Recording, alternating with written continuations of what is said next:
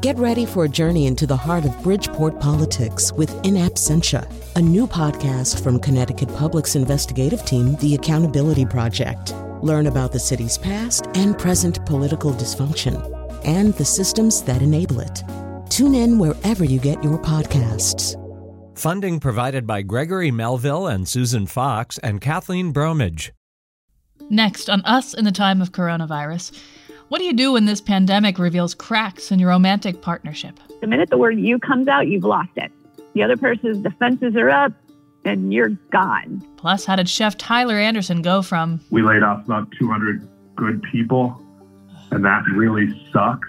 to this? If you could send a message to all the people that you had to lay off, what would you say to them right now? Uh, see you soon.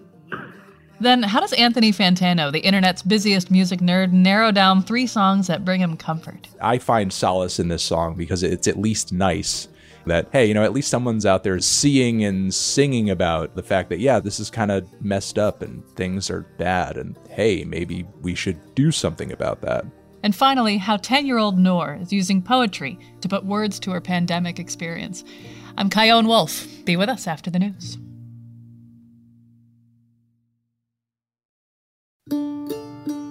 From Connecticut Public Radio in Hartford, this is Us in the Time of Coronavirus. I'm Chion Wolf. On today's show, find out what difference a month makes with two business owners in the food industry. From painful firing to hopeful rehiring, you'll hear from Chef Tyler Anderson of Millwrights and Square Peg and Chris Buck from Buck's Ice Cream. Then, what songs bring comfort to the internet's busiest music nerd?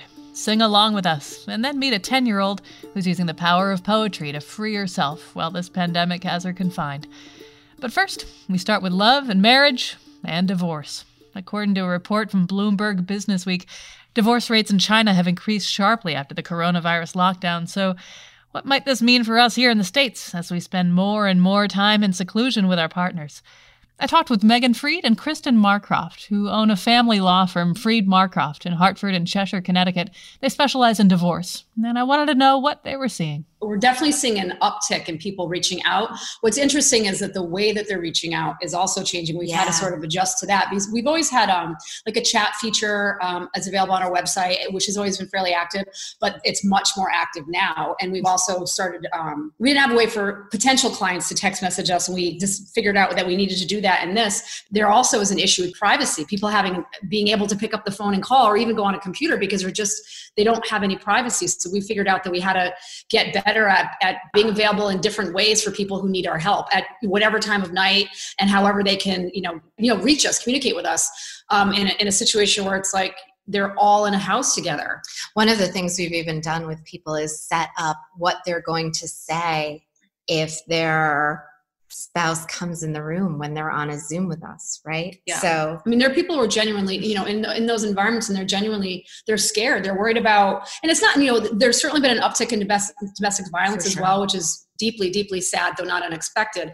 But then, but then there's also people who are just fundamentally like, I don't know how he's going to react if he, it's not that I think he's going to hurt me. I just don't want to add that to my environment right now Right. that I'm also, con- that I'm contacting a divorce attorney. So, you are seeing an increase in people contacting you to initiate divorces? And if so, how is this happening? Are you seeing a trend in terms of how people are getting to this point? So, so one of the things about people in relationships, and this is true for whether it's the breakup of a marriage or just, uh, you know, the, the of a long-term relationship, is that what's the moment where you decide that you're not going to do this anymore, that this isn't the life you're going to keep living? One of the things we see in, in normal times is that people engage in things like affairs. We, our subconscious makes us form a catalyst to make a decision where our hand is forced and we make a call. Because other than that, one unhappy day in a relationship isn't much different than the next unhappy day in a relationship, right?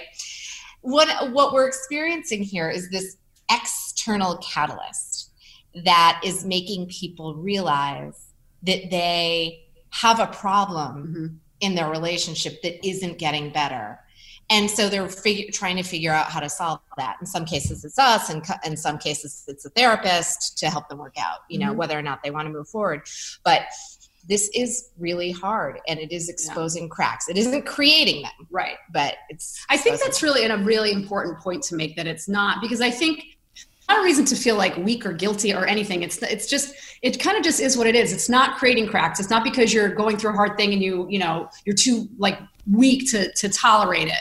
I mean, this is just th- these this is just an unprecedented thing we're all going through, and something that was already struggling is going to struggle more. That's just human. Now, I imagine that in pre pandemic times, if you wanted to get a divorce, you had to meet in person with your lawyer, they'd meet with their lawyers. How is it working now, especially with the courts? Is, is everything different now? The things that are getting um, delayed because the courts are so much less available than normal aren't really the beginnings of a divorce. Right. That's that's what's so um, you can still initiate a divorce, you can still file a divorce. And when you have a lawyer, there's very few things that the lawyer can't sign on your behalf.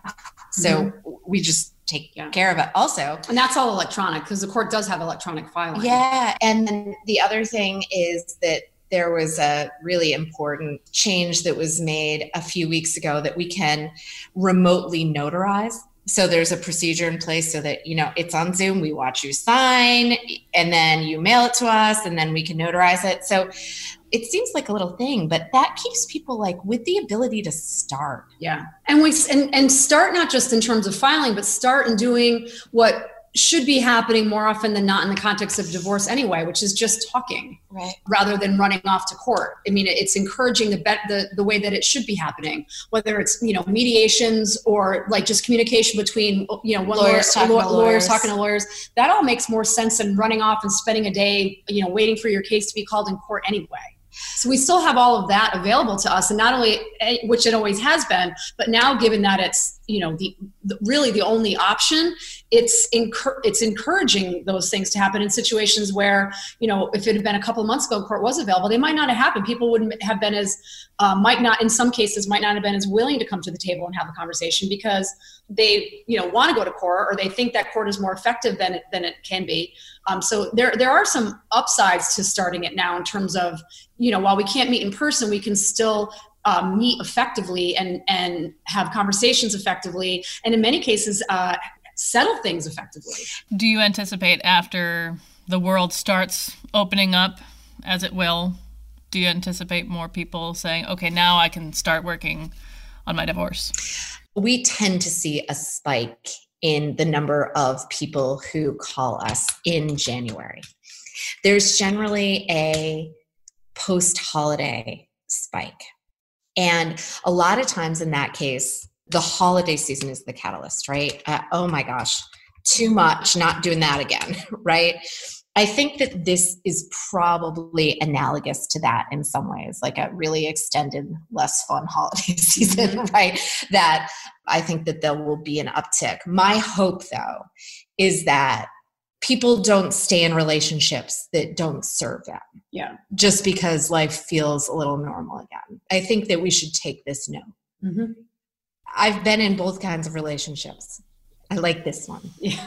You guys deserve it. And you had to get there through a lot of painful decisions. Right. Right. Kind of, it's almost the only way. I mean, you can't if you're in a, you know, not great one or one that just isn't what you thought it was going to be or what you wanted for your life, there's only one way to get to a different one. Or is no longer what it was. Right. I mean, I mean that th- there are not, a lot of great yeah. marriages and right. great relationships that just changed yeah and that's okay. yeah that's i mean there's you know that's okay. I think some of this is people giving themselves permission to just accept that and not have shame around it and embrace their right as a human being to, to be happy. That that is i mean that's our message more than anything else. Like i don't i'm not interested in breaking up happy marriages. I'm i, I mean I, I, don't want to I'm, I'm, not trying to break up my own or, or, or, want somebody else to so that they can make a you know a, a fee. But i just firm, you know, truly deeply believe that the world, that happy people make the world better. And I think so much of that it, a relationship is so is is is a part of that whether it's your relationship with yourself and you're not in a bad relationship or it's your relationship with yourself and you also are in a in a happy relationship i think at the end of the day the, the world is better served by that i want to come out of this not clinging to the familiar i want right. to come out of it recasting what works and what doesn't and right. keeping the what what works right. and building a future in accordance. I mean, I've realized a lot of important things during this, and mm-hmm. I think that we do service to ourselves if we don't forget those the moment we can sit in a restaurant. Right. You know, that's right. That was Megan Freed and Kristen Marcroft of Freed Marcroft, a family law firm based in Hartford and Cheshire, Connecticut.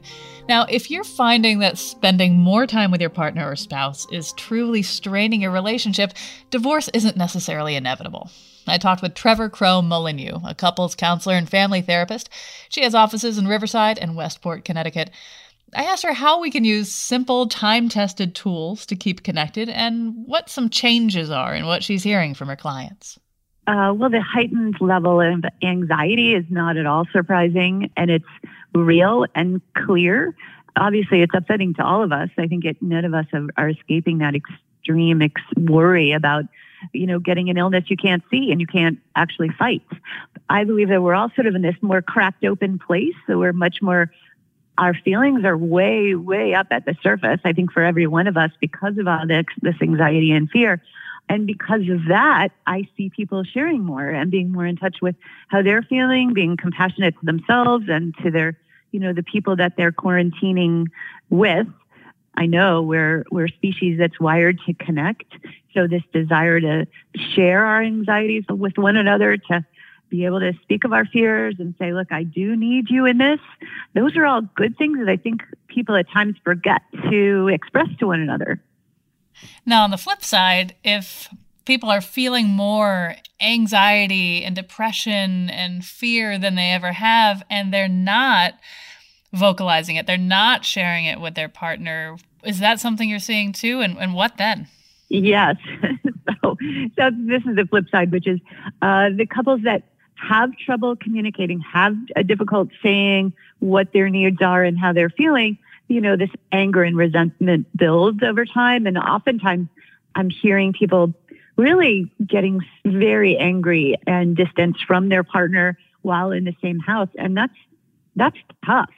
Unfortunately, the really saddest part of all this is I know that domestic violence is up 27, 30% in some places. And so that part is extremely scary for, for any of us who work with couples.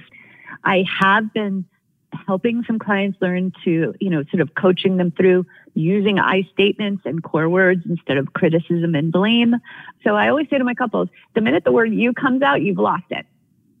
The other person's defenses are up and you're gone. But the minute you say, I'm not going to assume what just happened right there, those decisions or those words, they landed me on, on me. And this is the way I, t- I feel about it. Yeah, that reminds me of, I remember hearing somewhere that beginning a hard conversation with, you know, the story that I'm telling myself about what just happened is this. That acknowledges that this is a story you're telling yourself. Mm-hmm. This reaction to this grimace or this action that feels like a slight, it is a story you tell yourself. And that way you're you're being honest with how you feel, but also you're kind of removing yourself as well. Right. Well, the, if we can step away from making an assumption, and this is what we all get into, we see the behavior. I call it a quantum level. When couples have been together so long, they react to each other's energy. They're not even, it doesn't even take an eyebrow going up. You know, they are so attuned to one another's changes in the energy level in the room that they're reactive before they are even a word said or a behavior done. So I try to say to them, you know, the beauty is the attunement. The, the problem is the assumption. If you're going straight to the assumption of such an he's walking out the door because he's this or that, you're making an assumption of what his actions mean without stopping and going, okay, so what was that? You know, you walking out the door, I feel abandoned by you. I know you're not meaning to make me feel abandoned, but when, when I'm upset and you can't show up for me and you literally get in your car and drive away, I get to this like really escalated, really, really scared place. Like, do I know he's going to come back? It's, you know, I go to my panicky spot, right? Whereas he is probably in this place of like, oh my God, if I say another word, she's going to get even more angry. And it's safer for the couple. I'm going to protect her and me by leaving. Hmm. It's not, I'm being an and I just don't care. It's the opposite. I care so much. And this is the only behavior I know to deal with this. And so reframing how you communicate what's freaking you out can be really, really powerful. Exactly. Exactly. And just to be able to say, I'm so scared of this. I need reassurance. And by the way, the best thing we can do is cuddle and hold each other. Like skin to skin is the best way to calm down. It's literally your your hug drug, the species has set us up so we get into an oxytocin little high and you can come down and feel each other and all that good stuff starts. It's the opposite of your parasympathetic nervous system. So we have fight, freeze, or flee when we're getting escalated and upset and feel under attack. But when we hold hands or hug and snuggle, it literally calms us down. Our breathing gets deeper. Our heartbeat goes down. We sync up. It's like the best thing you can do. Now, for those who are experiencing that, this pandemic and the circumstances around it are truly, truly revealing mm-hmm. the gaps and the cracks in their marriage. Yes. And they yeah. are they are like, oh, okay, this is totally proving that this is not gonna work. So I've got a little of everything in my practice. So I've got a couple that figuring out if this is going to be a divorce or if it's going to be a separation. It's too early to be even separated because you can't, well, you could move out right now, but it's pretty hard to do. They're having really clear new conversations they never had in their 20 plus year marriage, which is a gift to everyone to really understand what fell apart, to be able to take personal responsibility for the places that each of them didn't show up for the other, and then being forgiving and understanding and compassionate for, okay, we really did try this. It's just not going to work. That is, that's a whole nother area. Like I have a friend who, who literally just specializes in helping people unwind divorces as a therapist. Cause you know what happens is people come in, they try to work on their marriage and then they, they make the announcement, we're done. And they stop therapy and they go straight to a divorce attorney. So actually, I like to recommend my clients who are heading towards divorce to go to talk to somebody who's really understands the system, will help them unwind, and actually it will cost, it costs them less. But they also learn to get the emotional divorce in the process. So there's, you know, the legal divorce, but there's also an emotional divorce. And usually one person's leading the way and they're already out and the other person's discovering, oh my gosh, that person's gone and I didn't know it. And they're they're playing catch up. Now, in some of my conversations with people about this topic, this quote has come up, and I'd like your reaction to it. If your marriage can't withstand a pandemic, then you shouldn't have been in the marriage in the first place. How do you respond to that? Okay, so I believe whatever you're in right now, you were supposed to be learning from that. So I don't think there's any relationship that it was never supposed to be. It is. And to maybe find the joy and the goodness and the positives in that relationship. Again, I'm stepping away from a emotionally or physically abu- or sexually abusive. Uh, you know, that's a whole different topic. But if there's a relationship that isn't surviving something like this, a pandemic, again, I'm a couples therapist, so I'm always looking for ways to get people to talk and maybe heal and feel a little differently. And this gives us an opportunity to be really clear.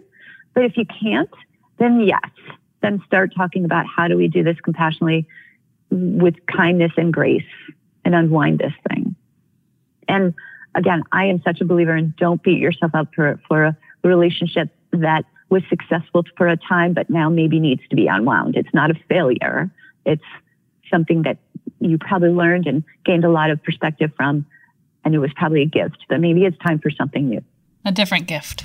A different gift. I do believe that if we all get better at these basic skill sets, I statements, core words, we can get through pretty much everything. That was Trevor Crow Molyneux, a marriage and family therapist based in Fairfield. After the break, we travel back in time to the early days of the pandemic, mid March, to hear how one restaurateur and one owner of a 70 year old ice cream business were handling the beginning of the state shutdown and how they're doing now. That's us in the time of coronavirus after the break.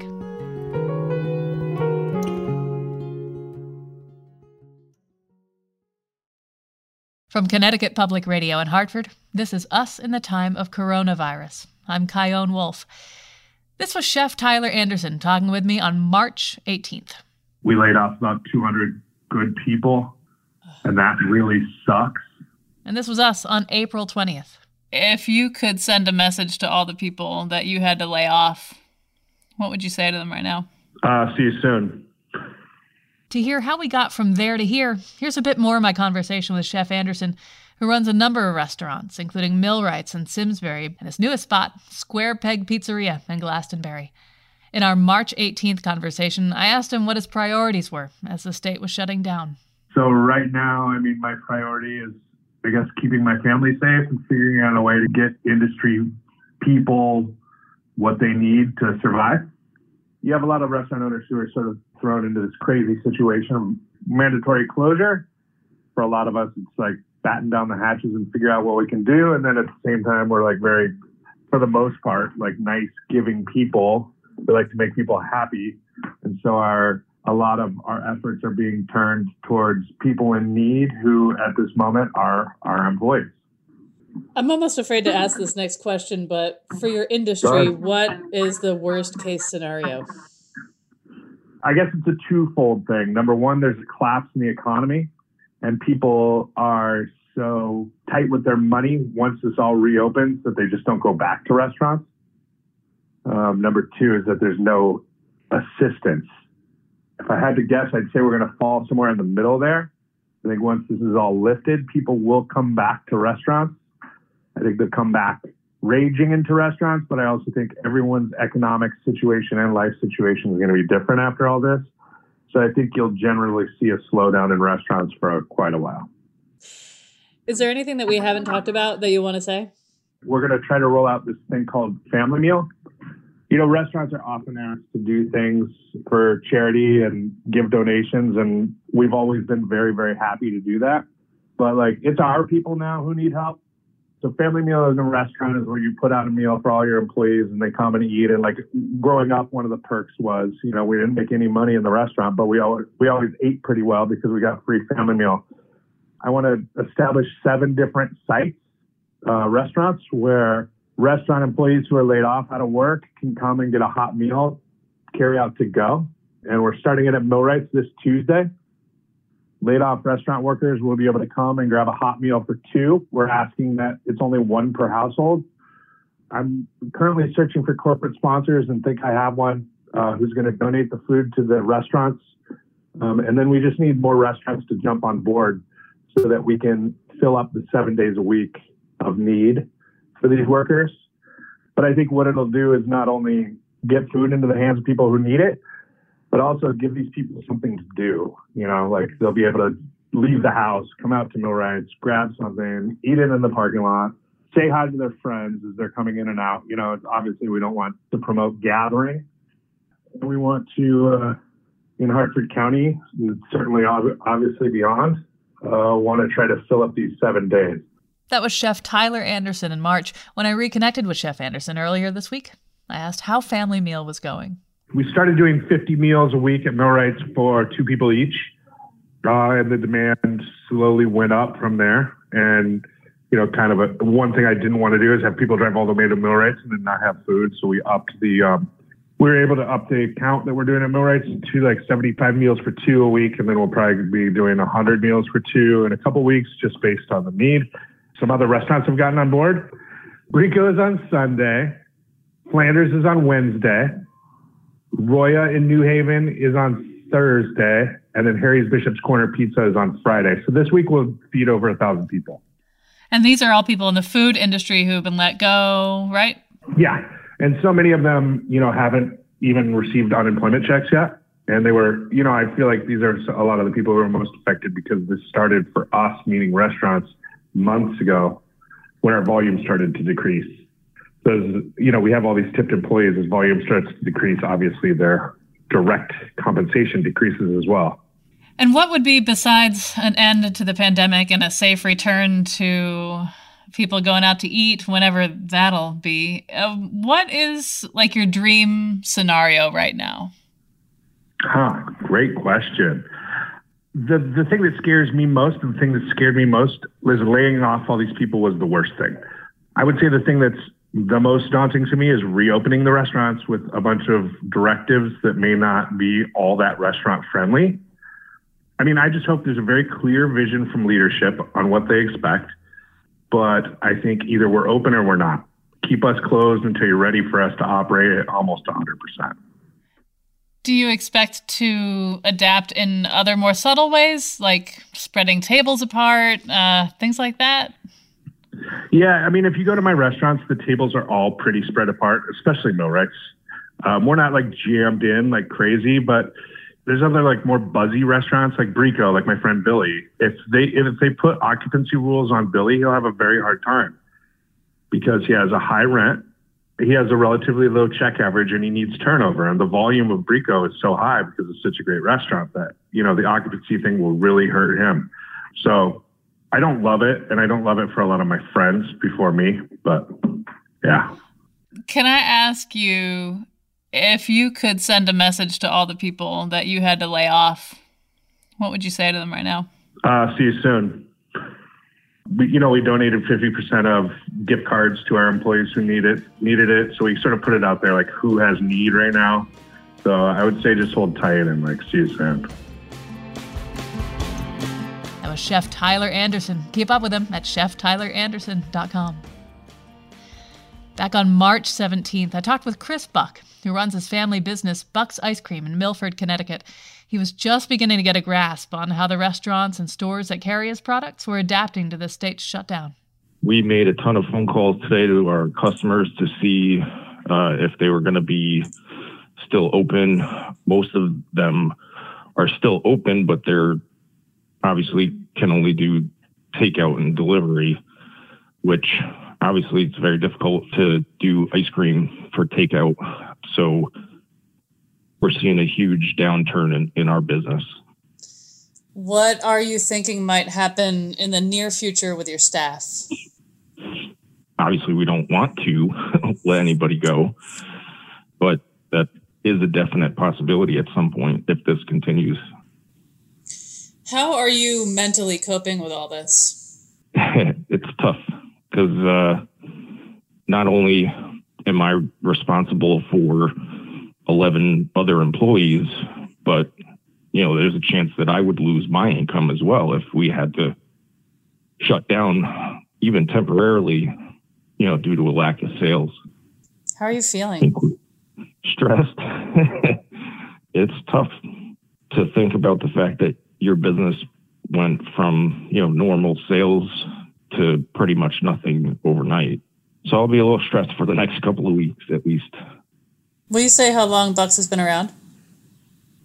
Uh, we've been in business for 70 years. Seven, 70? 70.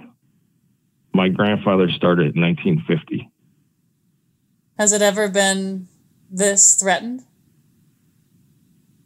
We've had our ups and downs, you know, like any business that's been around as long as we have, but I don't think I've ever seen anything quite like this. So, any words of uh, encouragement or hope for the people you usually partner up with? You know, hang in there, support small businesses as best you can. Obviously, still following all of the recommendations that they're putting out there now, but it's going to be tough on a lot of small business. So, do whatever you can to support them and take care of yourself at the same time. That was Chris Buck of Buck's Ice Cream back in March. I caught up with Chris earlier this week, and I wanted to know if he let any of his people go. We wound up shutting down production on the 20th and laid off all non family employees, which weren't happy about doing, but unfortunately, when sales dropped 95% overnight, you don't really have too much of an option. We did actually wind up being able to bring back three out of the six non family employees this week. What precipitated that? We do some private label for Stew Leonard's, and obviously the retail ice cream industry has been doing fairly well. It's funny you mentioned that, Chris, because I interviewed a grocery store floor manager and I was asking him about what kind of foods sort of surprised him that people were picking up right as everything started getting crazy. And he said, first of all, ketchup for some reason. and then he said, ice cream. Yeah, ice cream's a comfort food. And when people are stressed, they're looking for something to have that can comfort them. So you're telling me that our stress helped you rehire three people? Yes, unfortunately. You're welcome. Obviously, it's not enough to maintain long term, but at least in the short term, it's helped us out. What do you think the next big step would be in terms of getting more income and rehiring even more people? What would have to change in the state and in business for a real improvement to your business? Well, I mean, we, we did apply for the Paycheck Protection Program. We're still waiting for those funds to come in, but we do have an approval from our bank. So that would definitely help. And then I believe I read something today that the governor outlined what needs to happen with the pandemic to reopen the state full time. And I believe one of the things was either hospitalizations need to decline for 14 days in a row, which we're at two, I believe, now in Connecticut. So we're probably looking at least two to three weeks more of this at least. Um, and obviously, I don't want things to open too early and then extend the shutdown period because that hurts me even more. So people just need to stay home, do what they're asking people to do as far as social distancing and wearing masks and buying ice cream. I will take an order of mint chocolate chip and cookie dough and coffee and peanut butter fudge. I can make that happen.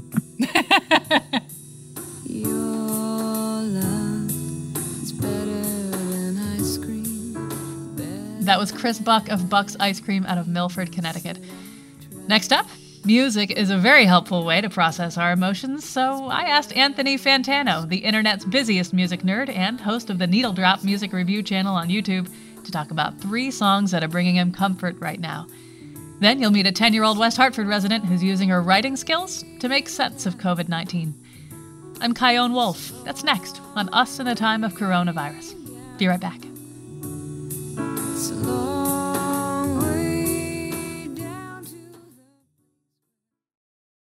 From Connecticut Public Radio in Hartford, this is Us in the Time of Coronavirus. I'm Chion Wolf. If you've listened to Connecticut Public Radio for a long time, you might recognize this voice. This is The Needle Drop. I'm Anthony Fantano, your host and the internet's busiest music nerd. Anthony started off as an intern here on Connecticut Public Radio, and then he created and hosted The Needle Drop on our airwaves for four years. Then he headed off on his own and developed his music review channel on YouTube, which now connects with over 2 million subscribers. He's become not only a household name in the music review world, but he's mentioned in popular songs, animated and music videos, and his rating system, Light 7, a decent 5, a strong 1, or the feared not good, has been turned into an Instagram filter that over 100,000 people have downloaded. I asked Anthony to send me three songs that he was finding comfort in these days. The first song you wanted to talk about was Helplessness Blues by Fleet Foxes.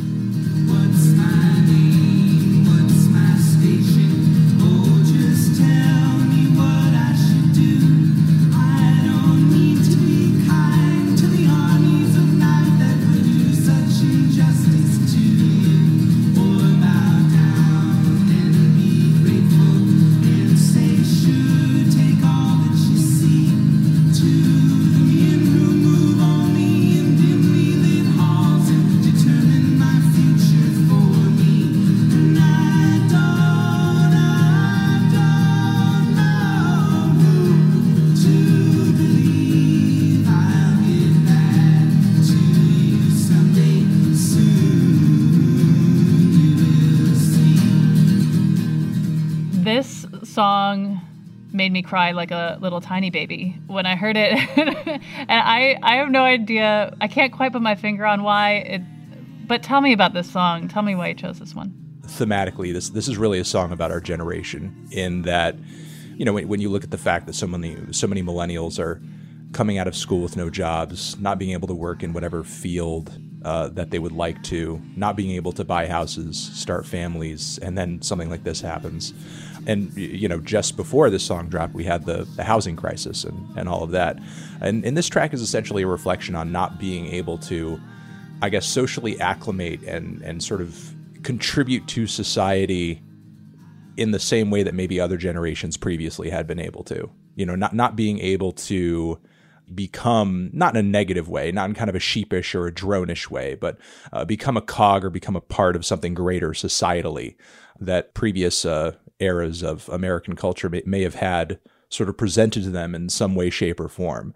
And and this track, "Helplessness Blues," is, is really just kind of a, a, a, reflection on that narratively. I I would like to think.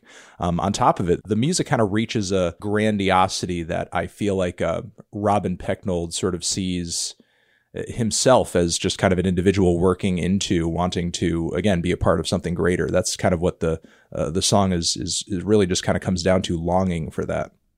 Yeah, and especially where we are right now, where it seems like everything's up in the air, and also all these inequities are clear as day to people that it wasn't clear as day to. There's this line in the song What's my name? What's my station? Oh, just tell me what I should do. I don't need to be kind to the armies of night that would do such injustice to you, or bow down and be grateful and say, Sure, take all that you see to the men who move only in dimly lit halls and determine my future for me.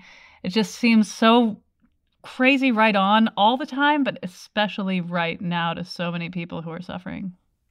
Yeah, absolutely. You know, it's it's also just about a lack of control too. It's almost as if he would be happy to give up that control if it were for a better purpose, but he's instead mourning the fact that he doesn't have it and instead what's being done in his name or what's being done in the halls of power is just really dark and really negative and just destructive. Yeah. Well, let's move on to the next one you sent. It's by HMLTD. It's called Blank Slate. Within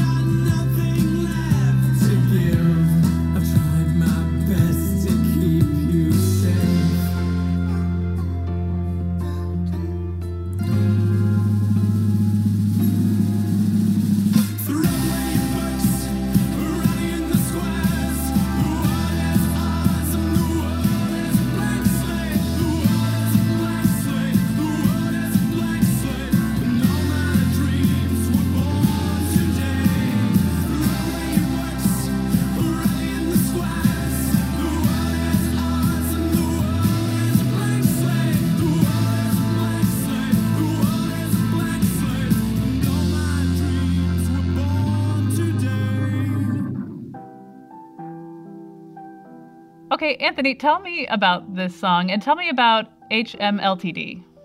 HMLTD is uh, just a new up and coming band from the UK, and uh, this uh, uh, track comes from their debut record, which is uh, one of my favorite records of the year so far. And uh, the album itself, in general, is is pretty dark and is is very much a big reflection on humanity's many flaws and negatives and downsides. However, this track is is one of the final songs from the record and ends things on a somewhat positive note. And uh, the message of the song is essentially over this just very heavy, pounding, uh, anthemic, and uh, almost uplifting chorus is that yes, man, woman, whatever you want to say, it, it, it's it's all kind of messed up. You know, humanity, we're broken, we're busted. Um, we've really messed things up. However, the philosophy of the track is that we are a blank slate. You know, so our, our future is unwritten. You know, we we don't have to go down this path. There's nothing like DNA wise hardwired into us to say that things need to be this deadly, things need to be this destructive, things need to be this ineffective.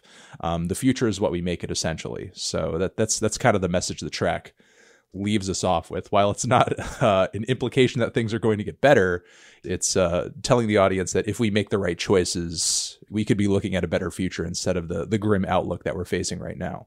Although we definitely are still going to be struggling with all the inequities and challenges and systems that we've been up against this whole time, there is there is a sense of like a reset right now for many of us that we're taking this time isolated if we can be isolated to try to recalibrate and see what's next for us to the degree to which we can change it. Sure. I mean, right now, uh, you know, not to get too deep into numbers and statistics and everything, but we're, you know, we're starting to look at unemployment numbers that are going to rival that of the Great Depression.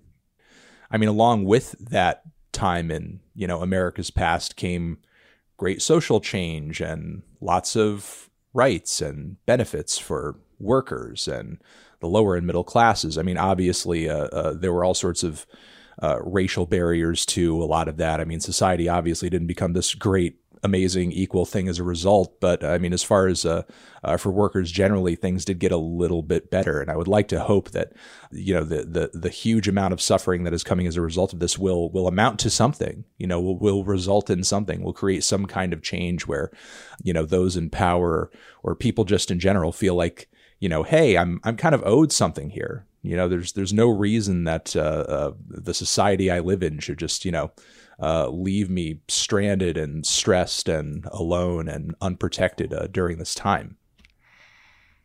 it's making me feel better already, Anthony. Thank you. All right, let's move on to the next song Father John Misty. And this is his, I don't know if you call it like an opus, it's a beautiful song, pure comedy. Now, the miracle of birth leaves a few issues to address.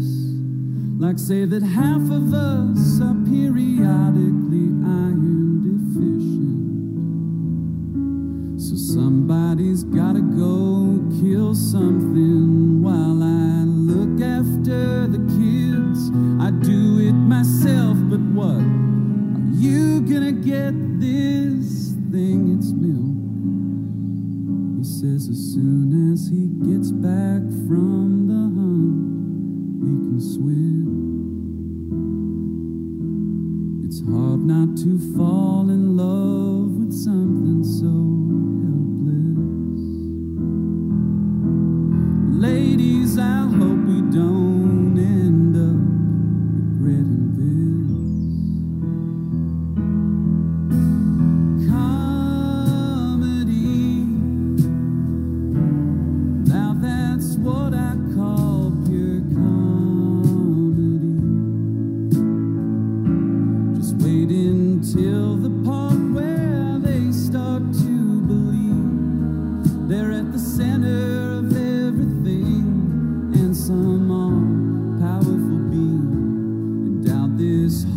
show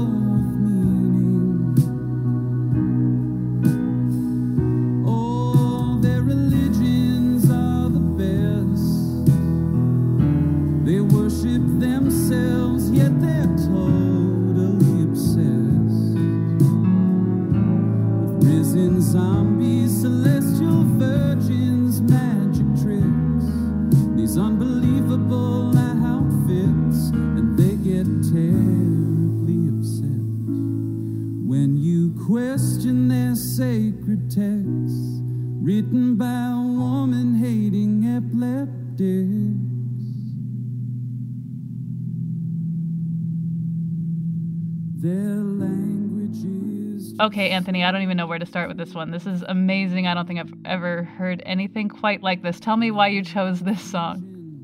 The- you know, this this is a choose your own adventure type of segment because the, the the ending message of this song is actually quite different than that of the HMLTD. Uh, the HMLTD would would like to think that uh, our future is pretty open ended and we are very free and and uh, very much in a position to change it if we wanted to.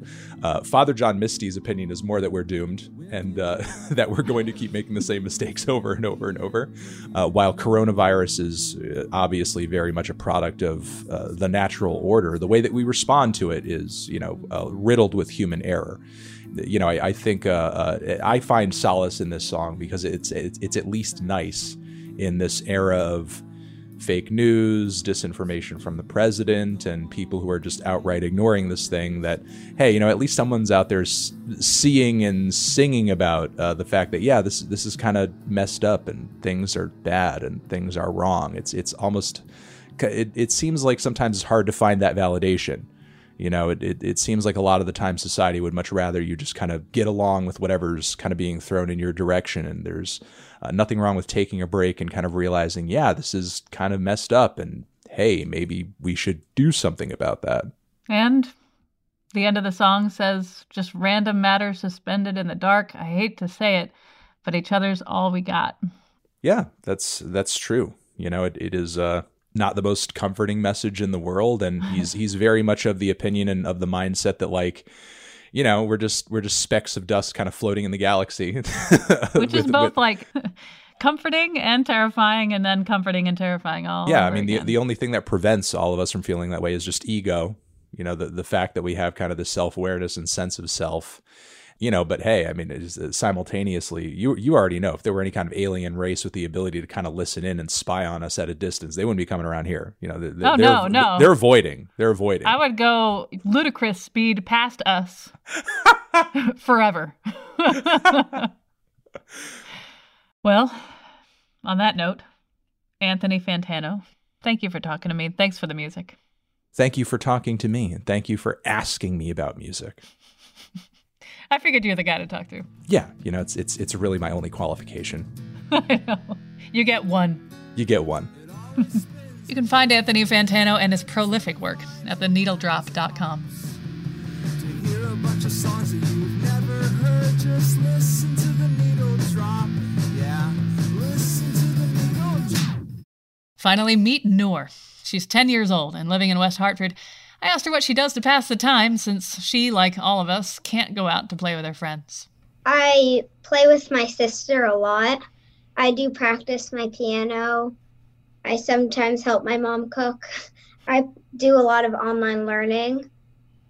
And once in a while, I'll go on my Wii. What do you like to play on the piano?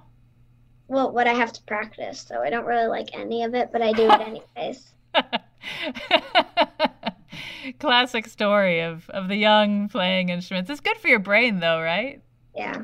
Yeah. After this is all over, what's the first thing you want to do? I'd probably want to meet my friends outside and say hi and bike around. When you ride a bike, you wear a helmet, right? Yeah. Okay, good.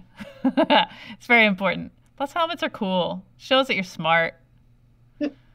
I hear a lot of people talking about how they look forward to being hugged. And so I wonder, like, do you hug your mom more now? Like, do you feel like you want more hugs in general? Yeah, I do hug her a lot. More than you did before this? Yeah. If you could say anything to the coronavirus, what would you say? For my first school like writing assignment for online learning, we had to write a poem about something. And so I wrote about it and it was called That Thing. Can I read it? I'd love if you would. Uh, that thing. It's scary. It's my worst nightmare. It's spreading. It's hurting people. It's telling friends not to see each other. It's not helping the universe. It's locking people up. It's everywhere. It's risking lives. It's not keeping us safe and healthy. It's out to kill. That thing is here right now. Wow, Noor. Thank you for sharing that. That was really powerful. Well, is there anything that you want to say that I've not asked you about?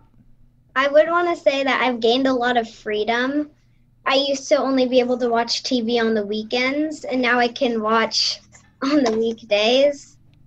Like, also, I would have if I went biking, I, my mom would have to walk besides me, and I'd have to go really slow. But now I would say, "Mom, I'm going out to bike," and she'd be like, "Okay, fine." Bye.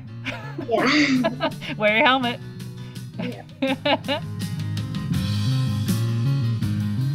Thanks, Noor from West Hartford, Connecticut. What stories are you hearing that we should know about?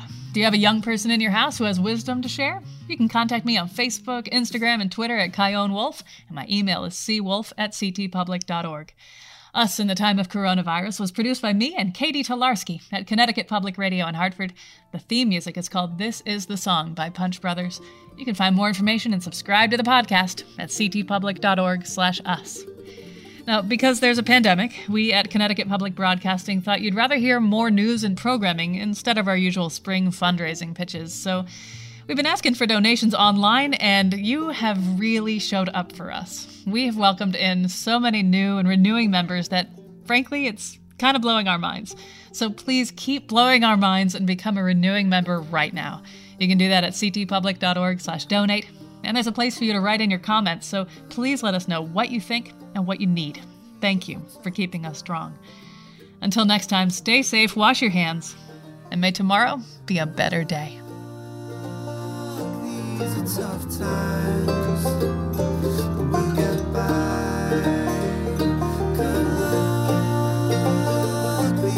Tough